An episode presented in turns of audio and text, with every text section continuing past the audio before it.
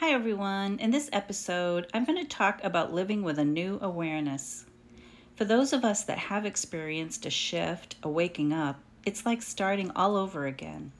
Everything you thought and believed, everything you were, is now changing.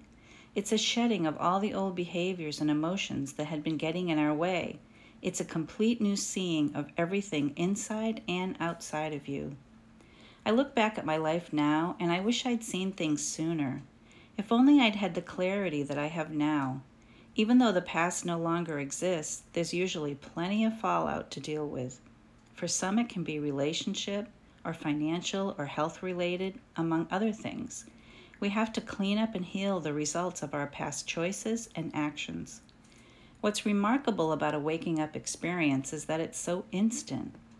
It's that light switch flipping on. This is not to say that the path to this point is without struggle and pain. For many of us, it's a process with many phases. When that switch flips on, it's indescribable, but it's just the tip of the iceberg. Now begins an entirely new phase of seeing the forest for the trees. I think with many people, their souls decide to stay asleep. They don't have the urge for seeking, or the moment doesn't come where they're jolted awake. I don't know how these decisions are made or how it works, but I believe it is soul based and dictated. Our soul holds all the memories, and the spirit sets us free. We may make some very abrupt and monumental decisions along the way. We may do things that others won't understand we become less focused on material physical life and more focused on our inner emotional and mental life. Many of us have been living a life in a persona that we created or that was forced on us.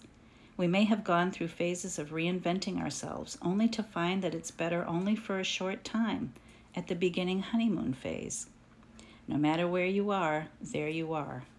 We can change the external but it's a much bigger job changing and healing the internal. You may or not believe what I'm telling you, but something happens that is not dictated by you. At one point during the height of my experience, I cried for four days. It was grief, but not from anything specific that had just happened. It was deep down grief I had been carrying around. The height of this experience processed within a relatively short time and was done on my own. I did seek guidance, though, from someone who came before me with the same experience. He said to just be with it, be helpless. That may sound like a weak approach, but it's not how it's meant. It's a giving over and allowing to the soul. I'm not saying everyone is meant to go it alone, but many of us have, maybe even most of us. We live in a society of instant relief and gratification. We want the magic pill, the cure. It's a precarious topic because it's not to say that we don't ever need medical intervention or medication for pain, but when it comes to matters of the heart and soul, it's an inside job. I see a lot of younger people that are struggling. They can see this construct for what it is. They're frustrated and disappointed. I can relate to this in the sense that I have felt that part of my struggle through life was that I remembered what it was to be spirit and consciousness, only I wasn't aware of it.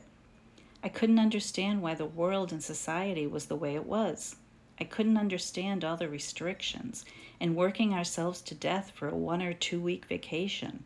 I couldn't understand people's passivity and meekness. I was in resistance to it all, but not understanding why at the time. And I imagine this is how a lot of these younger people feel. Another big thing we have to deal with is going against the grain. I no longer want to blindly follow along with others' expectations of me. At the same time, I'm much more forgiving and understanding. I've learned to exercise boundaries and say no, and not feel obligated to always say yes. I've gained balance and pay attention to my equilibrium. The highs can be just as dangerous as the lows. Maybe you are going through an awakening, or maybe you know someone that fits this description. Maybe it will help you understand yourself or your friend better. I'm reminded of the four agreements written by Don Miguel Ruiz, and they are be impeccable with your word, don't take anything personally, don't make assumptions, and always do your best. All four are important, but the two that stand out to me are to not make assumptions and don't take things personally. We tend to make everything about ourselves. Someone we know or love is behaving a certain way or doing something that seems out of character, and we take it upon ourselves to either judge them or we wonder what did we do wrong. Everything that each of us does as individuals is about us. Even the good things we do are about us. It's not about anyone else. This is very important to remember when someone has hurt or betrayed you. What they did is about them, and your response is about you. I love that saying, you do you and I'll do me, or you be you and I'll be me. As human beings, we can be very disappointing and very disappointed. If we rely on another person for our well being, we can be sure to be disappointed. But look at it this way if someone disappoints you, is it their fault? I'd say it's no one's fault. We are each being who we are, not who we want each other to be. There are so many examples, and many of them are extreme. It's true that another person's behavior can cause others a lot of pain. Is the answer to punish that person or realize that we can only change or fix ourselves, but we can't change or fix someone else? I'm not talking about external or physical events like someone hurting you physically. I'm talking about emotions and mental stability. From everything I've been through and learned, I can offer that the answer is usually found within ourselves. Knowing that we don't have control over another's free will and that we don't have control over most situations. The one thing we can manage is ourselves. And I admit it's not easy. It's not easy to realize that we have to accept certain situations for what they are and manage it the best we can. There's not always a win win solution. Something I'm dealing with currently is that I have a neighbor that smokes, and there's no policy against that. When they smoke outside, it wafts over through my windows. It can feel like a violation to me. It's an imposition because I don't like cigarette smoke. Is it fair? In this case, it seems fair to them, but not to me. The best thing I can do is manage it on my end. I either accept this occurrence and ignore it, or close my windows. It's unfortunate, but there it is. There's so many annoyances these days.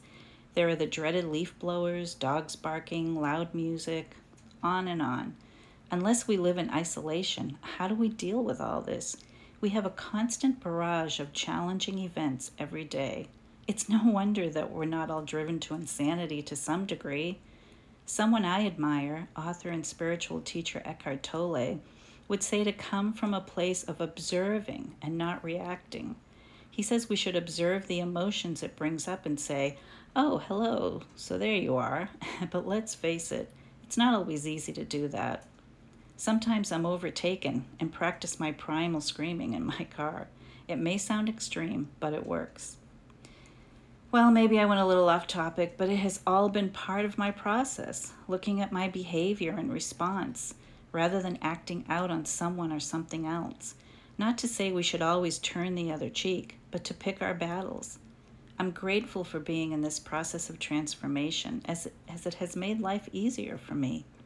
We tend to bring so much on ourselves, being experts at self sabotage. But now the jig is up, and while nothing is perfect, it's freeing in its realization.